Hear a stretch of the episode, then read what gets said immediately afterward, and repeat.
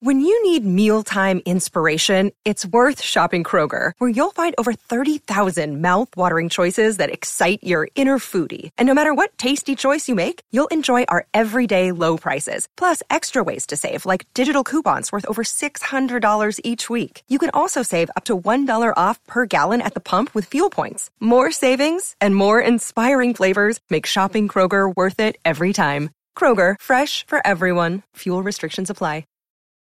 Your brain needs support, and new OLLY Brainy Chews are a delightful way to take care of your cognitive health. Made with scientifically backed ingredients like Thai ginger, L-theanine, and caffeine, Brainy Chews support healthy brain function and help you find your focus, stay chill, or get energized. Be kind to your mind and get these nootropic chews at olly.com. That's O L L Y.com. These statements have not been evaluated by the Food and Drug Administration. This product is not intended to diagnose, treat, cure, or prevent any disease.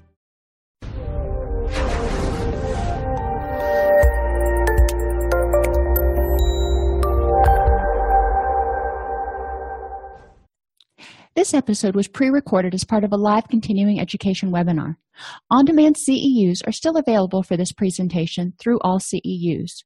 Register at allceus.com slash counselor toolbox. I'd like to welcome everybody to today's presentation. We're going to be talking about milestones of child development, addressing and hopefully preventing stuck points. And what I mean by that is, you know, a lot of times we don't have the luxury of dealing with people when they're children. Uh, so we get adults who didn't have a ideal childhood or who feel they don't didn't have an ide- ideal childhood. And they may need to go back and relearn some things that maybe they didn't learn or get when they were growing up. So sort of reparenting themselves. So i'm going to present it from both ways. You know if you work with children and families what can you do that way? And if you work with adults who didn't have great childhoods how can you help them you know get past some of those stuck points we're going to identify the major psychosocial milestones for each age group, learn about things that'll thwart development, identify protective factors for healthy development, and try to conceptualize behaviors as goal driven in order to better understand their purpose and provide appropriate redirection. Now, remember from behavior modification, anything an organism does is the most rewarding choice at that point in time. You know, it's a cost benefit sort of thing, whether we really realize it or not. So we want to look at what is the function of this behavior? Why is this person doing it? And for one of my other podcasts, I was preparing a presentation today on the trials and tribulations of timeout. And, you know, really talking a lot in there about the fact that sometimes when children misbehave, it's for a reason you know they're misbehaving for a reason. Sometimes it's because they would rather you know throw a temper tantrum to try to get the candy or stay five more minutes or do whatever it is. But other times they may be throwing a temper tantrum for example maybe they don't want to take their bath because that means they're going to have to get ready to go to bed and maybe they're afraid there's monsters under their bed. So maybe the temper tantrum about taking a bath has less to do with the bath and more to do with the impending bedtime with the monsters. So we want to look at what's the benefit. Why is it worth it to this child to do whatever they're doing? Um, so, you know, that's obviously, well, that can be true with good behaviors and unpleasant behaviors. So, age zero to one, children master the use of their hands between zero and six months. When I had my first kid, you know, I had no idea, you know, that they couldn't, you know, really reach across their midline or they couldn't reach into a jar. They didn't understand they could do that at first. So, you know, those were all things that I learned with my first child. Uh, they start crawling, responding to familiar words, discover their voices, which can be really loud at times, but other times they make really interesting sounds and they can amuse themselves. They rely on parents or caregivers for comfort and to meet basic needs. An infant cannot get up and make itself breakfast. An infant cannot get a blanket when it's when it's cold and cover up, nor can it undress itself when it's too hot. So it's reliant on parents or caregivers at that point to understand what they need by virtue of their cry and infants have five different cries and some infants have more but there are five basic cries that infants have that you learn you know the sleepy cry from the hungry cry from the scared cry uh, from the uncomfortable cry. You know you see where i'm going with this. Parents learn that cry. They learn to respond in turn. So then the child starts learning that they can trust the parent which is where we develop Erikson's theory says we develop trust in these early stages. And not only is the child developing trust with the caregiver, saying, okay, you know, if I have a need, if I'm uncomfortable, if I'm scared, you know, this entity, this being is going to make it all better. So the child learns to get comfort from that because when something's not right, the big person comes along and makes it okay. So the child starts associating that big person with being okay. And that, I mean, that can be primary caregivers, parents, but you also see developing attachments with, you know, nannies and um, childcare workers and, and things like that. So we want to have their primary caregiver, the one they spend the most amount of time with, to have a good attachment with them. But that doesn't mean they're not going to develop attachments with others. A lot of children for better or for worse, depending on how you look at it, um, have to start going to daycare when they're six weeks old. So for some children, they start spending eight, ten hours a day in preschool or in daycare with a caregiver there. And that's obviously not their their parent or their parental unit so to speak. So we're going to talk kind of generally about caregivers but we want to make sure that the children feel like they've got a safe home environment whomever they live with. And they feel like they've got a safe environment the rest of the time. Just like we spend a lot of time at work they spend a lot of time at daycare sometimes. So we want to make sure our work environment is comfortable. We need to make sure that they feel comfortable in their school daycare environment. Um, children will also start learning to properly interpret their own signals and get needs met. You know when children are really really young they may not well they don't have the vocabulary if anything else to articulate i'm hungry i'm cold i'm sleepy yada yada. But little kids i mean if you watch babies when they start to get sleepy they start pulling on their ear and some of them suck their thumb or put their binkies in their mouth more or whatever it is your child does. But that ear thing is almost universal for i'm starting to get sleepy i want to go to bed. And that helps us help the child learn okay when you start feeling this way the way to feel better is to go to bed. So the child starts learning to associate an action with a feeling and starts learning to trust their own signals. So when they get older, when they start feeling sleepy, they'll say, This is a good time for me to try to go to bed.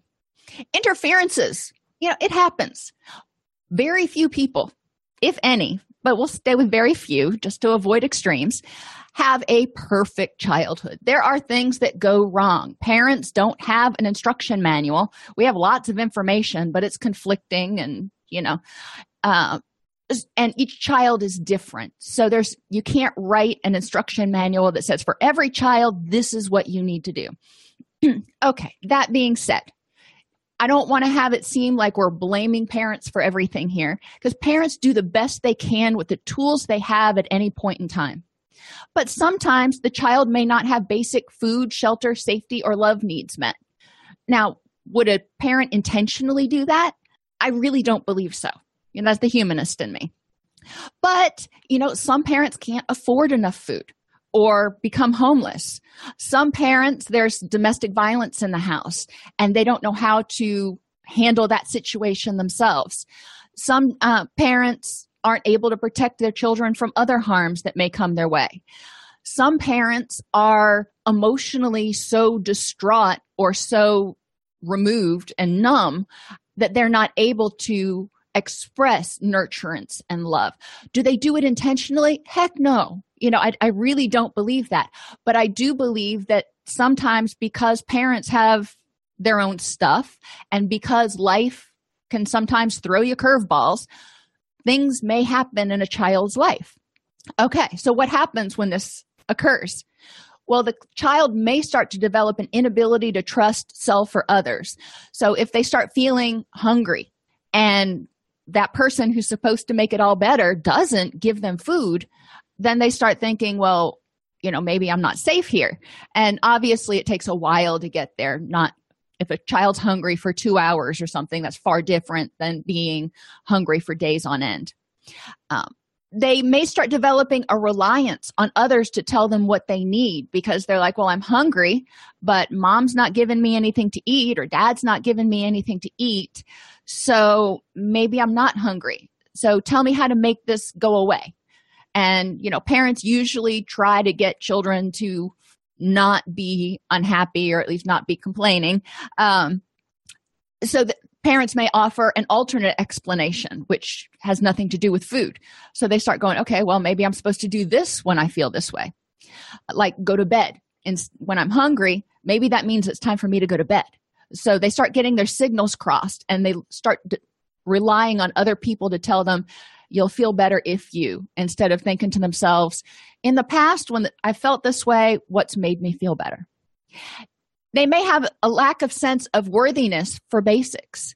If caregivers are not providing food and shelter, maybe that means I'm I'm not a good person. If caregivers are not giving me love, maybe they don't like me. Well, that's really hard for anybody to take, let alone a little kid. So think about, you know, if your primary caregivers, the ones who gave you life and brought you into this world, or, you know, somebody who's your primary caregiver who wants to be your parent, you know, speaking of adoptive parents, for example, if they're not giving you the love and nurturance that you need, it can be very confusing because if anybody's supposed to give it to you, it should be them. So if they aren't, then it must mean maybe you're not worth love. So that's where children start getting confused because they have a hard time not being egocentric. They feel that everything's about them. You know, it's not, well, mom's too depressed right now to play with me. You know, the kid's like, well, mommy doesn't want to play with me. All of these messages start getting put into the person's schema and can carry on into adulthood. So we may end up with working with adults who don't trust themselves or others. They rely on other people to tell them what they need. They don't feel worthy of love or, you know, taking care of themselves. They may have discomfort and craving for attention because they're not getting enough. We need, as humans, we need attention. That's just the way we're built. I mean, some people, introverts, need different kinds of attention. Extroverts need different kinds of attention, but we all need some kind of attention and love. We're not meant to be hermits. And irritability and anxiety. When you don't know what's going on, you don't know who you can trust, you don't know how to make it better, and you don't feel worthy, yeah, you're going to feel darn irritable and fear rejection and isolation and the unknown and feel out of control. All those basic fears that we talk about. So, this stuff can start in infancy this stuff can start when a child is so young. Why? Well, because at this point, above all points, this is when the child needs the caregiver most. So the impact can be a lot stronger. And a lot of times during this period, the child only interacts with a few caregivers. So their experiences are formed and based and their schemas are formed and based on the experiences with you know their pa- parental units their daycare providers if that may be the case and maybe a couple of siblings or not. But a lot of times you know they're not going to at six months old or whatever. You know they're going to daycare and they may be playing with other kids but those people aren't taking care of them. So the adults they interact with are often pretty limited at this age. So those limited relationships form the foundation for developing self and other trust. So what do we do? You know well the first thing we want to do in an ideal situation is be consistent as caregivers. When we're working with children figure out what is it that they need and how can we meet that need. Instead of meeting every every time the child cries instead of popping a bottle in its mouth or a pacifier in its mouth try to figure out what's wrong and be consistent about it. Don't be like attentive one minute and then you know the next day you just don't have the time or the energy or the ability to deal with it. Now that can happen but we want to try to be as consistent as possible we want to make sure and ensure basic needs are getting met you know and it's not that difficult at this age they need to be dry they need to be comfortable temperature wise not too hot not too cold they need to be fed but not overfed they need to have some sort of stimulation and you know interaction with other people. Those are all good things. I remember when, uh, after I had my son, I was in graduate school and I was a graduate teaching assistant. And I would strap on my baby Bjorn and I would put him in there and I would go up and teach. And I don't think my students heard a thing I said. But, you know, it was a time, granted, I was busy, but he was there and he was interacting. And, you know, I would interact with him kind of while I was talking to the students. And it was good for everybody. It was a positive feeling. And we generate when we have emotions angry, scared, whatever, happy you know that permeates into our children. They are very perceptive about how they how we feel even if they can't articulate it. Compassion we need to be calm and accept the child's emotions and needs. And this is difficult at this point um, because they can't say, I'm hungry, I'm scared, I hurt here, or I don't feel well. Um, you know, I remember again with my son, he had gastric reflux really bad. And I felt so bad for him. But he would start crying every time he ate, and he would scream for literally hours on end, no matter what his father or I, or I did. We would rock, we would hold, we would burp, we would whatever. And it wasn't until we were able to get the doctor to diagnose him with gastric reflux that we were able to find an intervention for him. So we felt helpless. But it was important that we were calm and we didn't get angry with him, even though it was like, oh my gosh, can you please just stop crying for 10 minutes? But we had to accept that number one, we weren't meeting his needs and not get too upset with ourselves, but use that energy to figure out how to fix it and being patient and compassionate with him, understanding that he's little and he hurts and, you know, we need to figure out how to make that stop because he does he didn't cry for no reason. There was a reason he was crying. And providing compassionate redirection with little children. You know when they start to crawl they start getting into things. When they start to crawl they start putting everything in their mouth. And you can only take away so many things. Don't do this don't do that don't do this don't touch that. And the children child's going to be like well what can i do? So instead of you know constantly saying don't do this and just leaving it at that you know don't put that in your mouth here. You know why don't you try chewing on this? If give them a pacifier or whatever it is if they want to put something in their mouth. Um, preferably not food all the time or you know because babies put everything in their mouth so you're constantly going to be feeding them. But find some other way to redirect them or take whatever it is that's attracting their attention out of their line of sight and give them something else to focus on and just change the change the conversation completely and that will help the child learn. At zero to one explaining to them that this is poisonous you shouldn't put it in your mouth ain't to do any good. So we want to compassionately redirect. Take a breath you know if the child gets up and knocks something over they're not supposed to and breaks it they generally didn't mean to. Um, so it's important to you know try to do as much as we can to redirect when we're working with an adult the same thing is true. We want them to be consistent with themselves. You know no, start using mindfulness and learn when they're hungry. Learn when they're sleepy. Learn when they're scared. And identify ways to deal with that. We want them to make sure their basic needs are met and realize that they do deserve that. And this may take some going back and looking at their family of origin and whatever happened that made them feel not worthy of love and help them dispel some of those distortions maybe looking at well are there alternate explanations for why your parent didn't provide you the love that you needed or the nurturance you needed? And you know as adults they can often look back and go yeah mom was strung out on cocaine or, or whatever the case may be and articulate that. So getting them to start changing their their perspective and looking at the big picture from a less egocentric perspective can help them start feeling more worthy of love and understanding the situation from a more adult perspective. Encourage them to be compassionate with themselves. You know some days we just are in a bad mood. Accept their emotions. You know radically accept this is how i feel right now. How can i improve the next moment? Instead of getting angry with themselves for being upset and compassionately re- redirect themselves. You know, if they get angry and they want to put their fist through a wall, well, that's not probably the best thing to do. So, what can you do when you get angry instead of putting your fist through the wall?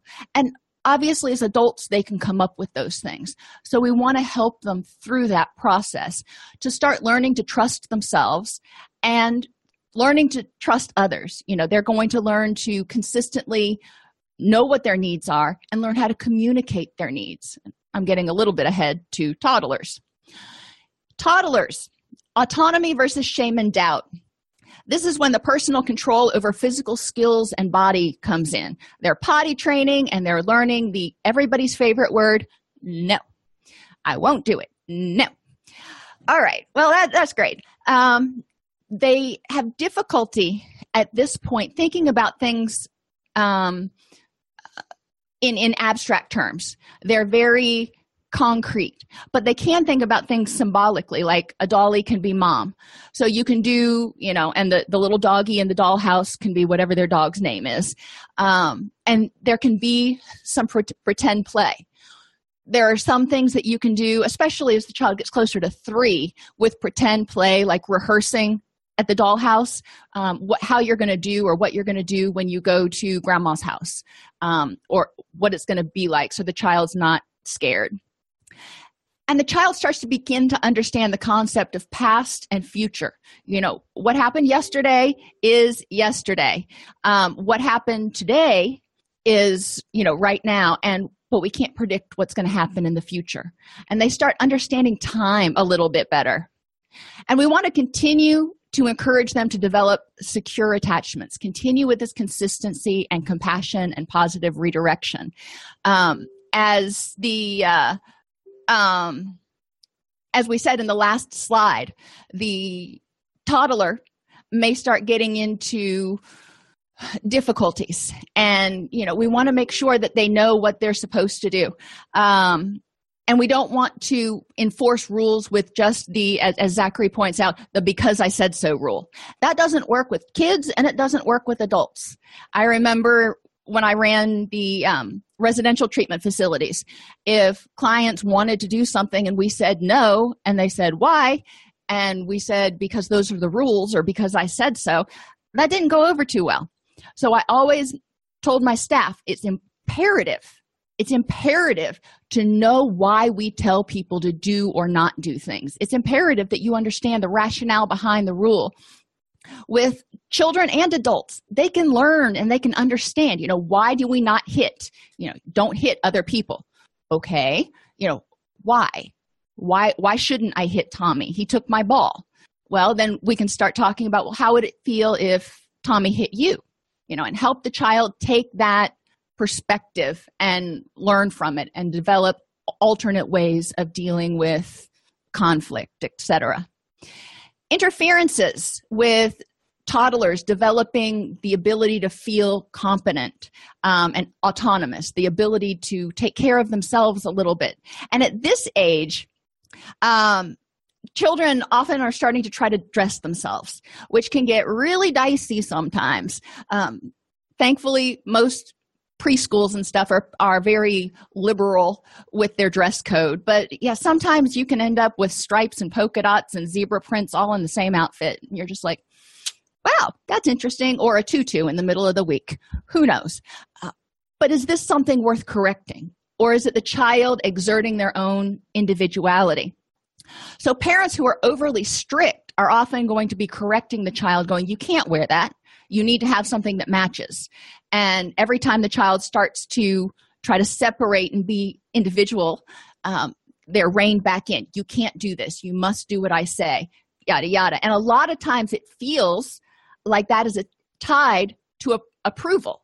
So that unconditional positive regard goes out the window and we have conditions of worth now.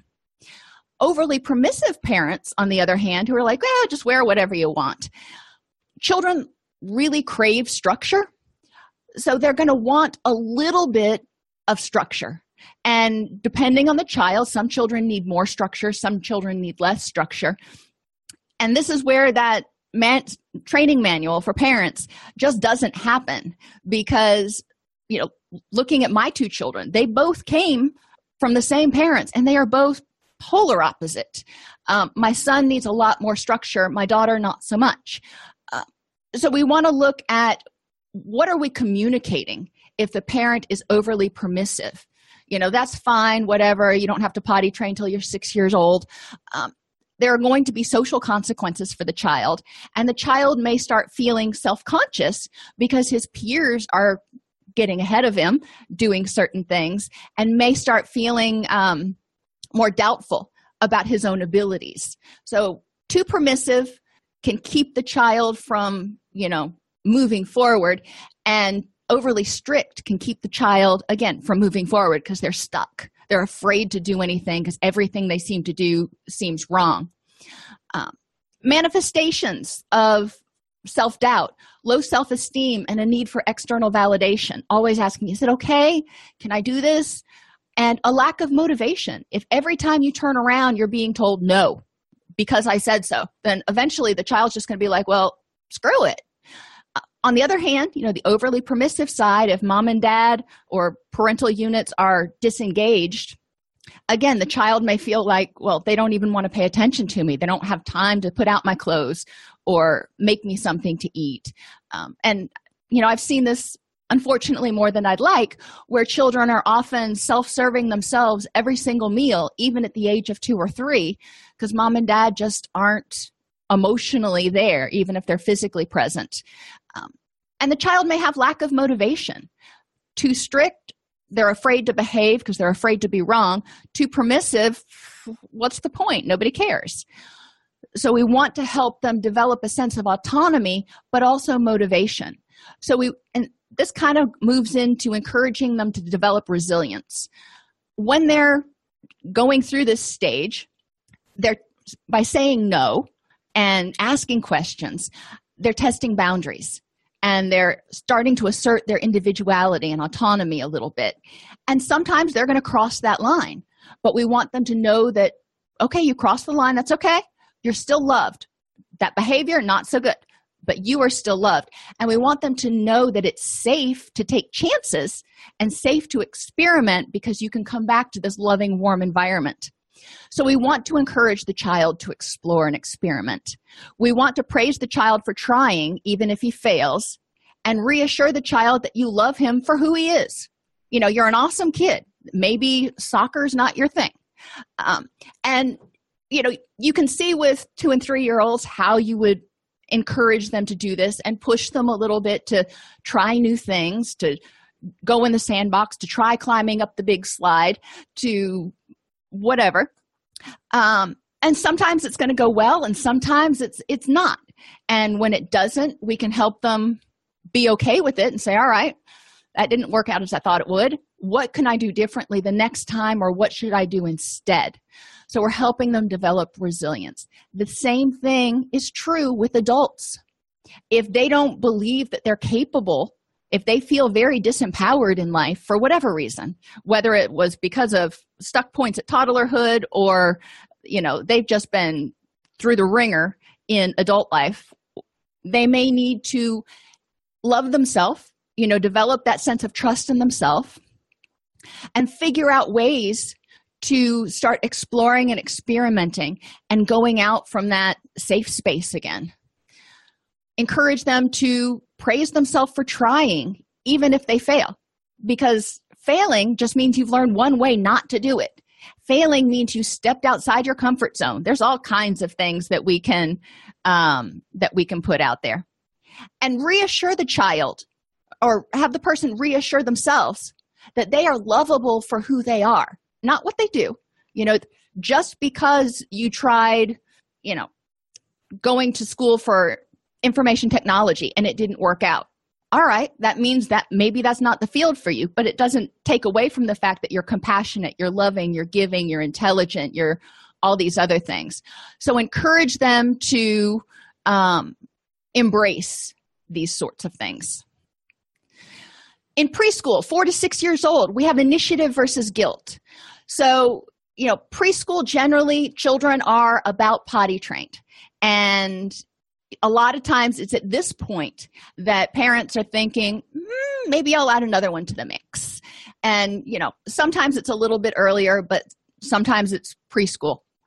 Um, so that adds a whole different dynamic to everything that's going on children at this age are trying to assert control and power over the environment and disapproval can result in guilt. So when you have this sibling come in for example and you know all of a sudden mom's paying attention to this little screaming thing a four or six year old can feel jealous. They may try to assert control and power by throwing things. I had one client who who told me that her son would pick up a shoe or a toy whenever she started nursing the baby and just throw it at him with full force.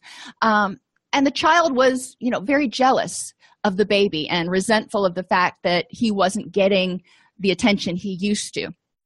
Um, other ways that children can try to reassert control like um, karen was talking about is the fact that when children see a younger sibling you know an infant getting their diaper changed. And you know mom's always worried about having that diaper bag again now and you know getting being nursed and all those things. Children can regress. They may think well maybe that's what i'm supposed to do in order to get love and attention.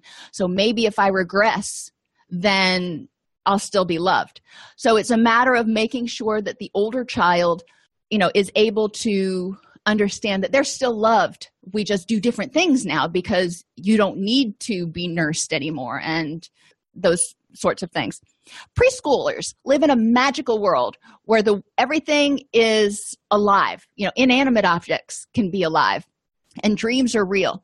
I remember my son went through a period where right before bed he had to turn every single stuffed animal in his room face down because he didn't want them staring at him when he went to sleep. It freaked him out. Um, and you know kids think about this way. Think about um, buzz lightyear. I don't toy story toy story that was the movie. Um, preschools are captivated by this because in their imagination they can see their toys springing to life. And they can see dreams becoming real. So the parenting challenge here is truth versus fiction. We have to help children learn you know what happens on bugs bunny isn't real life. That's fiction. Um, you know you can't blow somebody up with an Acme bomb and have them come back later. Won't happen. Uh, a lot of kids get that part. But there are other things like your toys aren't actually going to come to life. So we can talk about how cool would that be if that happened but what's reality? And always check back in. When my son was little he went through that period and he thought you know how great it would be. He would always talk about how awesome it would be to have poof up powers magical powers where he could poof up anything he wanted and i kept having to come back and go but you realize that's not real correct? Yeah you know he realized it wasn't real. And you know tr- truth versus fiction creativity versus reality. The other area this gets a little sticky is when the children the child does something wrong. You know sometimes they will fabricate a story to get out of trouble but other times their creative self is just kind of running wild. Um, so we need to separate you know this wasn't your imaginary friend that broke the lamp it was you. You know let's talk about creativity versus reality. I don't mind if you play with your imaginary friend but she needs to follow the rules too. Preschoolers have trouble distinguishing between appearance, appearances and reality. So the parenting challenge can be helping them differentiate safe from danger. Um, you know my son went into um, Home Depot one time, and there was this man that, bless his heart, had probably been working on his house all day long and forgot something. So he was in Home Depot and he was dirty and, you know, disheveled and everything. Clearly looked like he had been working hard that day. But my son saw that and said, you know, that doesn't fit. Everybody else around here is kind of put together. That doesn't fit. So he, he turns to his father, who was a cop at the time, no volume control at all, goes, Daddy, I hope you remembered to bring your gun with you. Oh my gosh. Um, so, you know, although we were safe before, we may not be now, may not be now. So he perceived somebody who didn't fit as being dangerous, and he wanted to make sure that dad was ready to protect him. Um, so we need to help people, help children understand safe versus danger. Think about some of our clients some of our clients have difficulty interpreting you know safe people versus people who don't have their best interests at heart. So we need to continually work on fine tuning that radar. Children at this age focus on one aspect of a situation at a time which is called centration and struggle to see other vantage points which is egocentrism.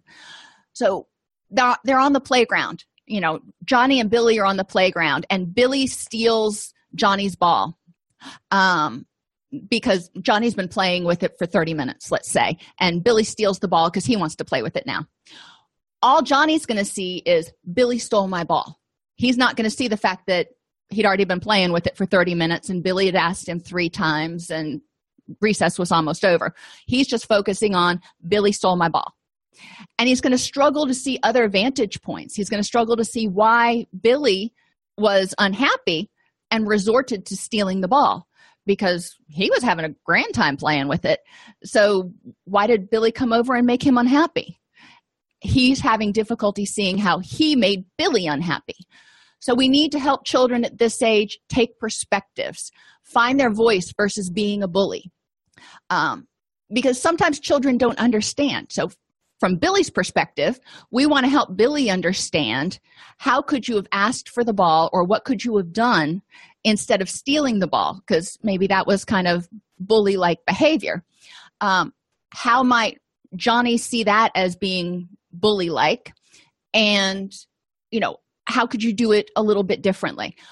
You want to do that for both children and encourage the child to say, you know, to understand, even if it says, even if you have to say how would you feel if you were playing with the ball and johnny came and stole it from you you know help them take that perspective and this will help them learn to make good choices at this age you know cognitively they're unicentric and egocentric so we can't expect them to regularly be able to just jump from this to oh okay and suddenly start taking everybody's point of view you know that's a couple years down the road so we're going to continue to have this discussion but hopefully not over the same topics. Hopefully, the child will learn each time.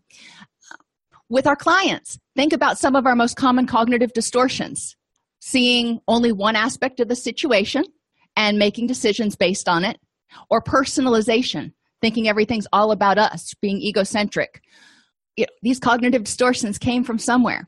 And many times, you know, even back to preschool, you know, people were not take stopping and trying to take someone else's perspective first so we can help them function better now and be happier now if they can look at the bigger picture look at all the facts not just this little piece but what other facts are going into the situation that might contribute to the interpretation.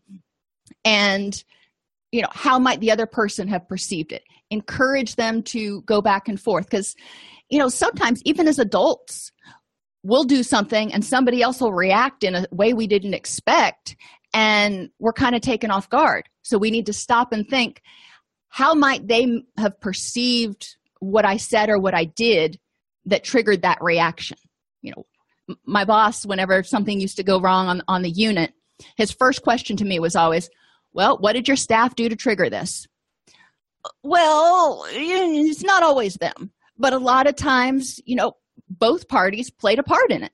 So we need to look at what we can do from a um, risk management situation.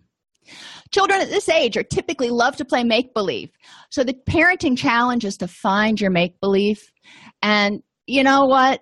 I don't have a make believe i have a hard time finding it. I can find beauty in bumblebees buzzing around a sunflower or you know uh, what are they called? Dandelions. I love picking dandelions and blowing them.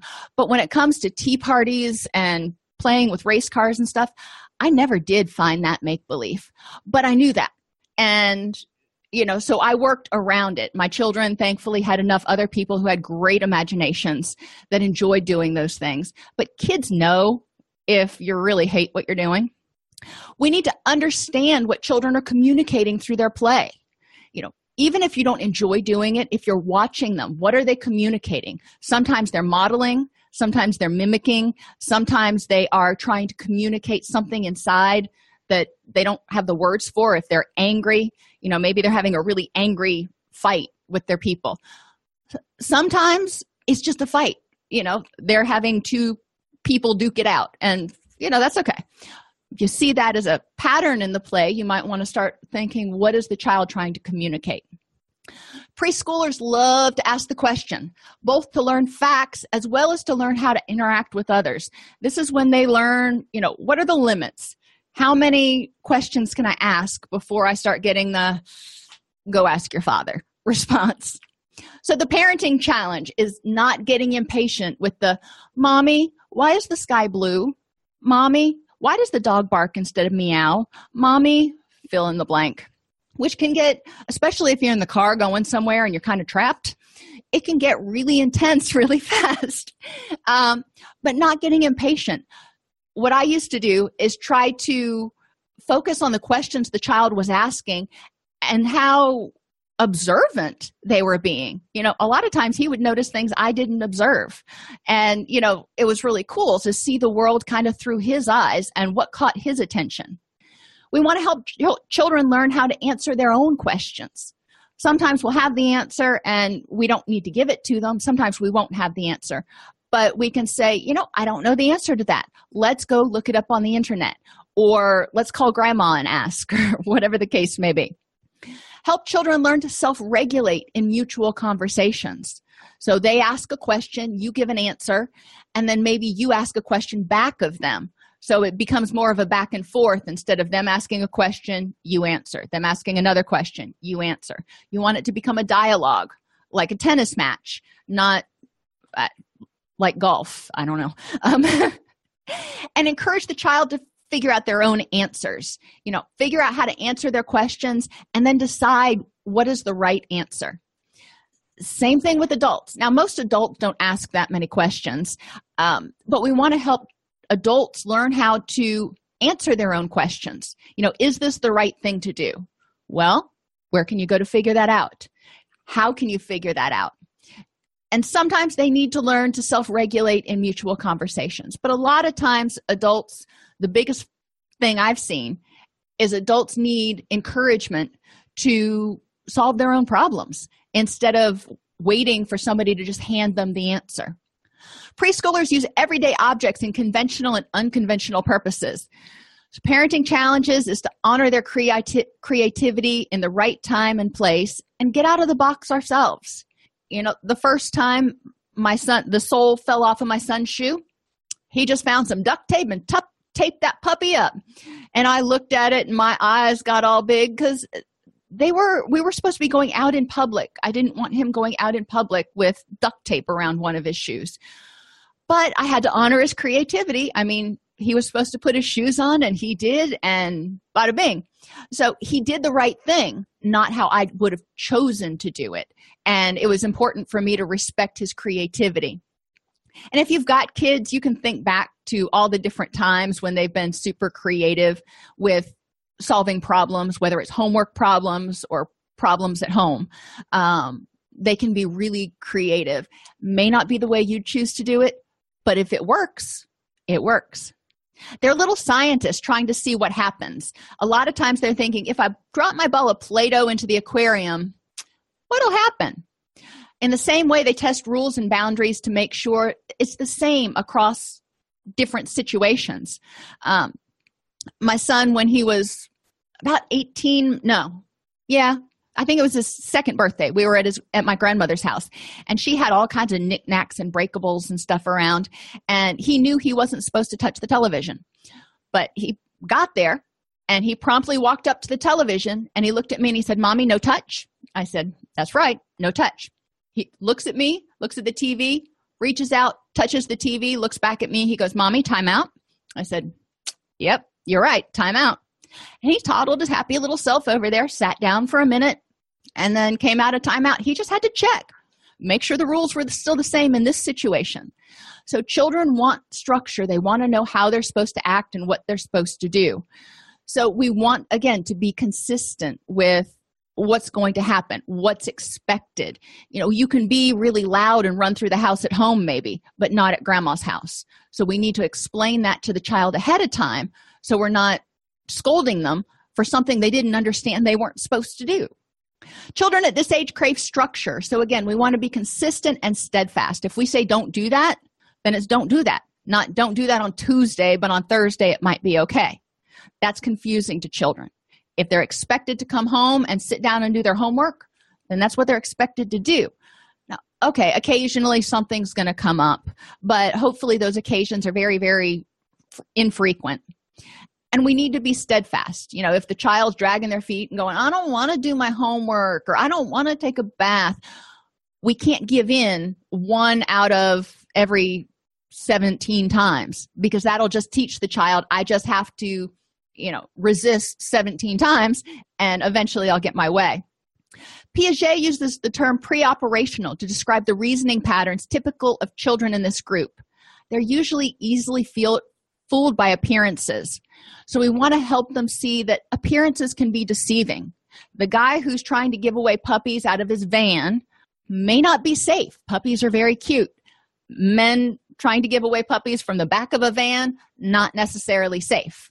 So, and not everything happens the way you expect. And you can get a book on science experiments um, from the library and do, you know, cool little science experiments in the kitchen, like dropping um, mixing baking soda and vinegar and creating a volcano, the child may not expect that. You know, first mix um, vinegar and sugar, you know, and shake it up, nothing happens.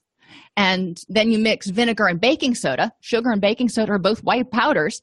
Have them speculate about what might happen. Put the baking soda in the vinegar, and you'll get a much different result. So, encouraging them to understand that they've got to fine tune what they think. They can generalize to a certain extent, but not overgeneralize things. Same thing is true for our adults. Encourage them to differentiate between situations. You know, when this happens, you know, what led to it, and how could it have been predicted? How is this similar to things in the past? How is this different from things in the past?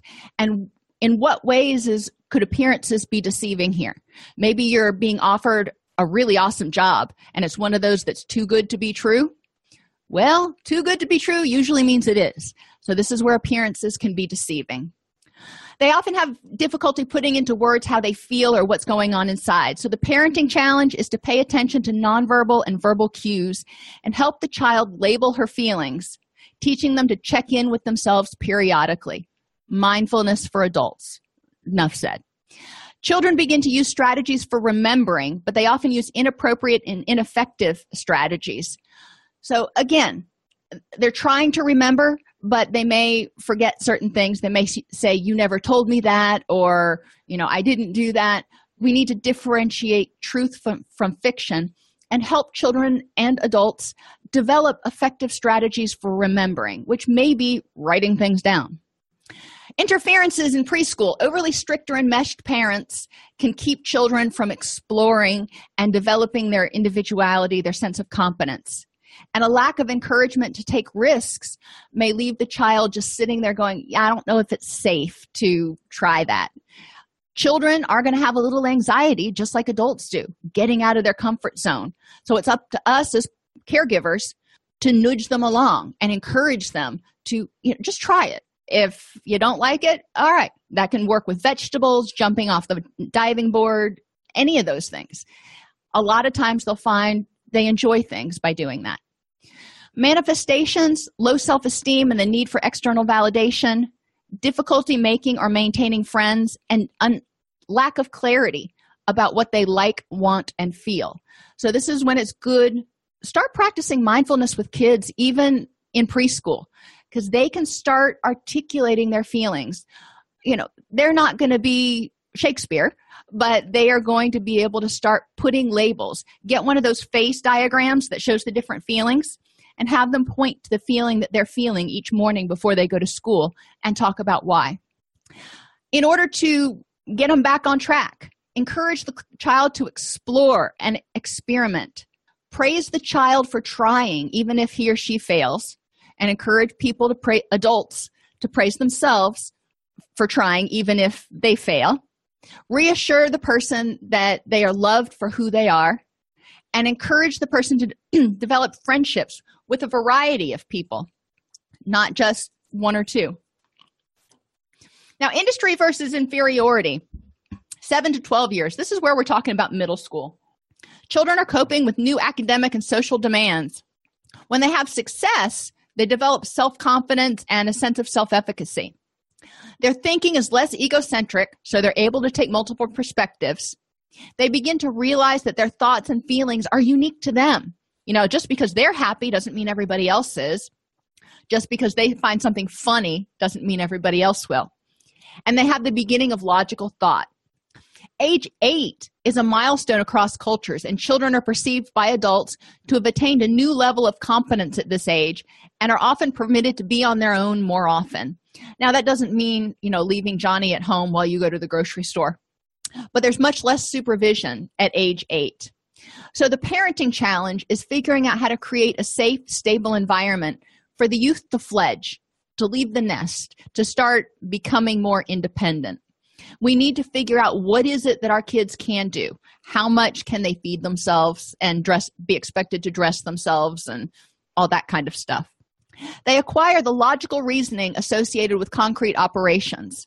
The parenting challenge is to help them understand that not all things are logical, especially when it comes to dealing with other human beings. Not all things are logical.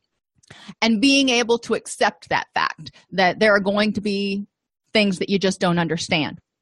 Children begin to use advanced strategies when they learn new material and gain much from teachers who help them cultivate useful learning strategies. Nobody, no two people learn the same exact way. So, teachers who can help students cultivate their learning style are going to help them succeed in school. And they've done a lot of studies um, that have shown that if a child's academic success starts to decline, their risk for depression goes up and their mood starts to decline. Um, have as parents, we can help children identify their temperament um, or their learning style, whether it's auditory, kinesthetic, or visual. You know, do they do best reading, hearing, or seeing? My daughter's dyslexic, so reading is is difficult for her.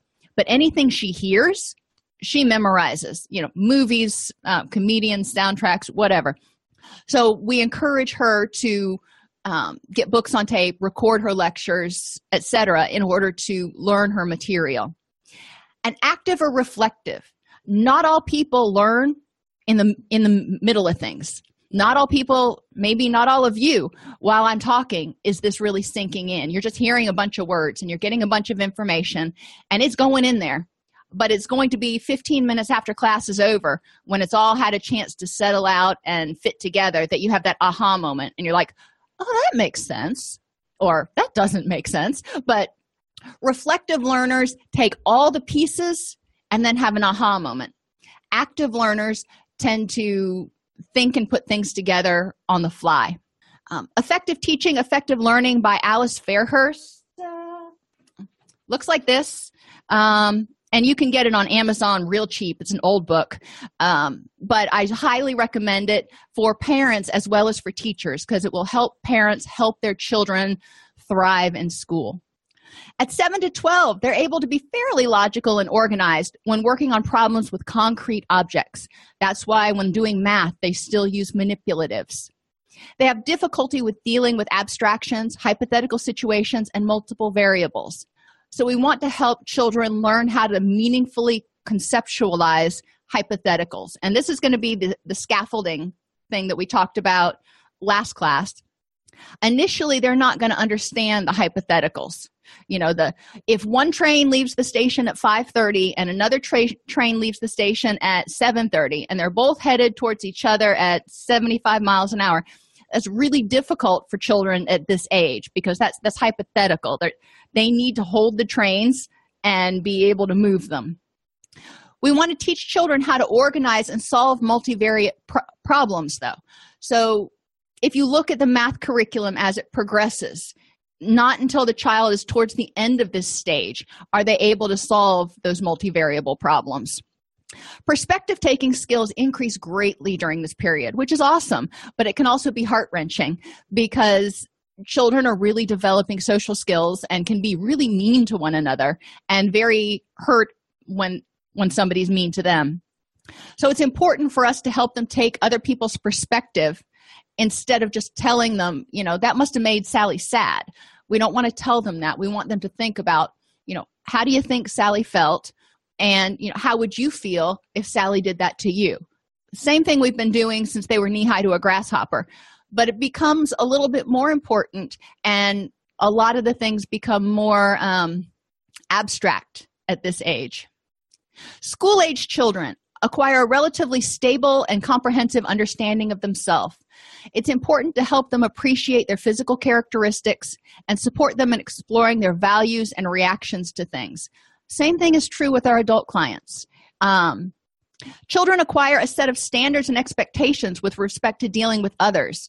The formation of friendships and close affiliations with peers is a hallmark of this period, which, you know, these days, with the seeming upsurgence of bullying and the constant, you know, input from social networking and Instagram and Snapchat and all that, it can get just overwhelming for children we need to help them define a realistic and healthy set of standards and expectations for other people. Other people are not going to agree with you all the time. Other people are not going to be perfect. Other people are not going to not get angry with you. Um, you know, make sure they understand that other people are human and fallible just like they are. And identify in yourself what standards and expectations you model for a child. So if we have unreasonable expectations of our friends or of them, then they're going to have those same expectations of their friends. Um, so we want to check ourselves at this point because they're watching, they're aware. There's a new appreciation of authority and interest in understanding and abiding by the rules. This goes back to Kohlberg's more, theory of moral development. Parenting challenge here still make sure you have an explanation for every single rule not because I said so. I mean, even if it's, you know, because I need you home by curfew because when you're not here when you're supposed to be, I worry that you're dead in a ditch somewhere. That's a reason. That's better than because those are the rules. At least they can say, Oh, I see I'm impacting somebody else. And pick your battles. At this age, children are really starting to spread their wings a little bit, and we can nitpick and nag at them until doomsday, and then they will kind of shut down. So we want to pick our battles. Which rules are most important to enforce? Where can we allow them to be a little bit more individual, etc. There's a reciprocal relationship between cognitive development and social interaction and interpersonal effectiveness. So as social interaction and interpersonal effectiveness goes up, so does cognitive development. If they are not interacting socially or effective interpersonally, cognitive development may lag. So we want to help children make sure that they're developing in all of these areas. And think about, you know, cognitive development. When a person, you know, doesn't have a lot to talk about because they don't have many interests and they haven't developed cognitively it's hard to have a lot of social interactions with them sometimes. It's hard to carry on a conversation. Um, it, if they can't take other people's perspectives. It's hard to be in a relationship with them. So it's just as important to work on the cognitive development as it is the interpersonal skills. Interferences lack of consistent support and encouragement even with failure because it happens more in middle school socially interpersonally physically trying out for teams. This is when you start trying out for cheerleading and football and all that stuff. And lack of successes. You know sometimes they just aren't going to make the cut Manifestations, again, low self esteem and a lack of motivation. So, we want to encourage the person to develop skills in areas they can excel. They're not going to be great at everything. So, focus on the things that you're good at. Praise the person and encourage them to praise themselves for trying, even if they fail. And make them reassure themselves, and you reassure them that they're awesome and they're lovable for who they are, even if they make a mistake, even if they fail adolescence, high school years, role confusion. Successes lead to the development of a sense of self and personal identity. This is who I am. This is what I'm good at. Failures provide an opportunity for learning coping skills and compassion. This is where we fall short as parents a lot because we say, Oh, you failed, you know, sorry, try again later. A lot of times we're too dismissive, and we need to make sure that we address how the child feels about failing and turn it into an opportunity to learn and get stronger. Um, and they develop the ability to think about abstract concepts and logically test hypotheses. You know, all right, so you're debating whether to go to this party on Friday. You know, let's think about what are the possible ways it could turn out and what do you want to do? Interferences include lack of support for individual wants, needs, or goals, a lack of stable, consistent, positive relationships, lack of successes, lack of education about or opportunity to develop coping, life, and in- interpersonal skills. So we need to make sure that kids have the ability to interact with others, the ability to be mindful, and the ability to develop coping skills. In order to help children and youth move past this, encourage them to develop skills in areas they can excel. Provide support when the person's world seems chaotic. And in high school and ele- elementary school or middle school, it can always seem very chaotic. And, but even in adulthood, if we're dealing with adults, it may seem chaotic. Help the person learn to identify and set SMART goals specific, measurable, achievable, um, realistic, and time limited. Reassure the person that they are loved for who they are. Develop that unconditional positive regard. Model and reinforce positive coping skills and encourage opportunities for the development of interpersonal skills. If you're working with a, a youth, encourage them to take part in extracurricular activities. If you're working with an adult, encourage them to take part in you know meetups or you know some sort of club or hobby or even community education classes where they can get out and meet other people and start working on developing those skills so preventative and protective factors that can help prevent stuck points. Parental involvement or caregiver involvement. Caregiver consistency.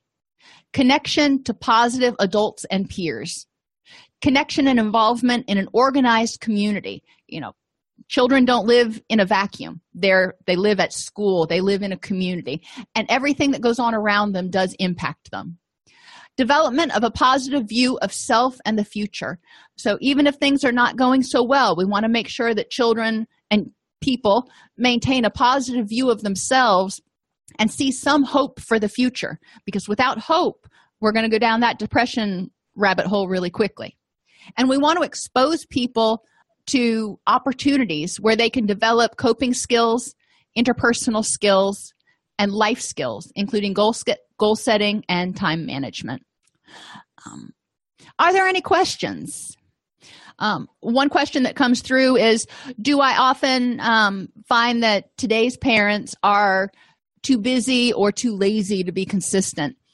And, you know, I shy away from the word lazy yes, I find a lot of times today's parents are very, very busy because most families have to have a two parent working um, in order to make ends meet, which means there's kids in going to daycare a lot and after school care and all that kind of stuff. Now, do they attend to their child? Yes. Do they ensure that their children are being attended to when they're not there by competent, caring people? Yes. Most of the time, yes.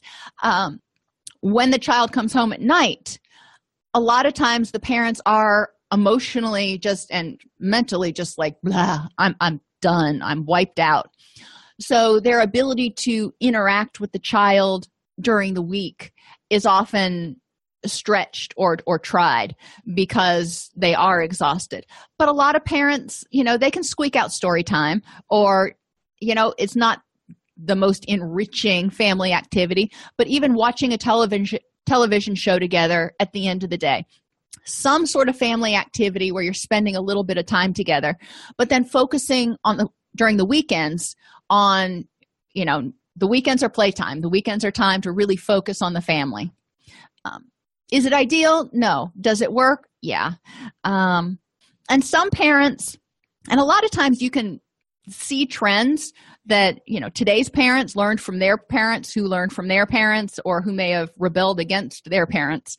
So we can see a lot of um, patterns in parenting. And if their parents were very permissive and open and disengaged then they may be very permissive open and disengaged because that's what they think they're supposed to do.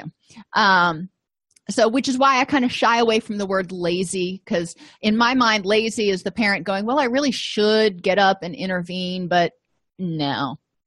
Um, I, I think a lot of parents you know the majority of parents have the kids best interest at heart but you know sometimes they just don't know what they're supposed to be doing. And i wish we did more in the schools with teaching some of these skills going you know, going throughout school in health class and those sorts of things. I don't even know if they still have home ec. And i would encourage if you're working with parents and they have a child who is um, acting out or regressing really look at the function of that behavior. And actually i think i have that powerpoint right here. Um, no we're not going to go through the whole thing but um, children often do things because they don't want to do something fun so they may act out. They may do things to get attention. They may not understand the rules. You know why does johnny get to do this and i don't? Especially if they have older or younger siblings. They may do things out of fear you know like i said they may refuse to go to bed because they're afraid of the monster under the bed. Or they may not want to get into the car to go to the doctor because they're afraid they're going to get a shot. They may test limits to try to get the same privileges as older siblings. And i kind of call this privilege creep because sometimes we can we let that line move a little bit. Okay you can stay up 15 more minutes and then 15 more minutes. And before you know it bedtime's moved from 7 p.m to 9 30 trying to assert power and control you know they want to go home now. My son did this one time in walmart. He was not happy. He was sitting in the buggy and he wanted to go home. So he hauled off and he punched me in the arm. I promptly got his happy little self up left everything in my buggy felt bad about it and we left. We went home and i came back to walmart later and did my shopping. Um, but he was trying to get me to go home so he could play Unfortunately for him, he got to go home and sit in timeout. Lack of skills to control behavior. Sometimes when kids get overstimulated, they don't know how to rein it in. So sometimes it's up to us to help them figure out those skills and or develop the emotional vocabulary to let us know how they feel. Alrighty, everybody, thank you for being here today. Have an amazing weekend, and I will see you on Tuesday. If you enjoy this podcast, please like and subscribe either in your podcast player or on YouTube. You can attend and participate in our live webinars with Dr. Snipes by subscribing at allceus.com slash counselor toolbox. This episode has been brought to you in part by allceus.com, providing 24-7 multimedia continuing education and pre-certification training to counselors, therapists, and nurses since 2006. Use coupon code Counselor Toolbox to get a 20% discount off your order this month.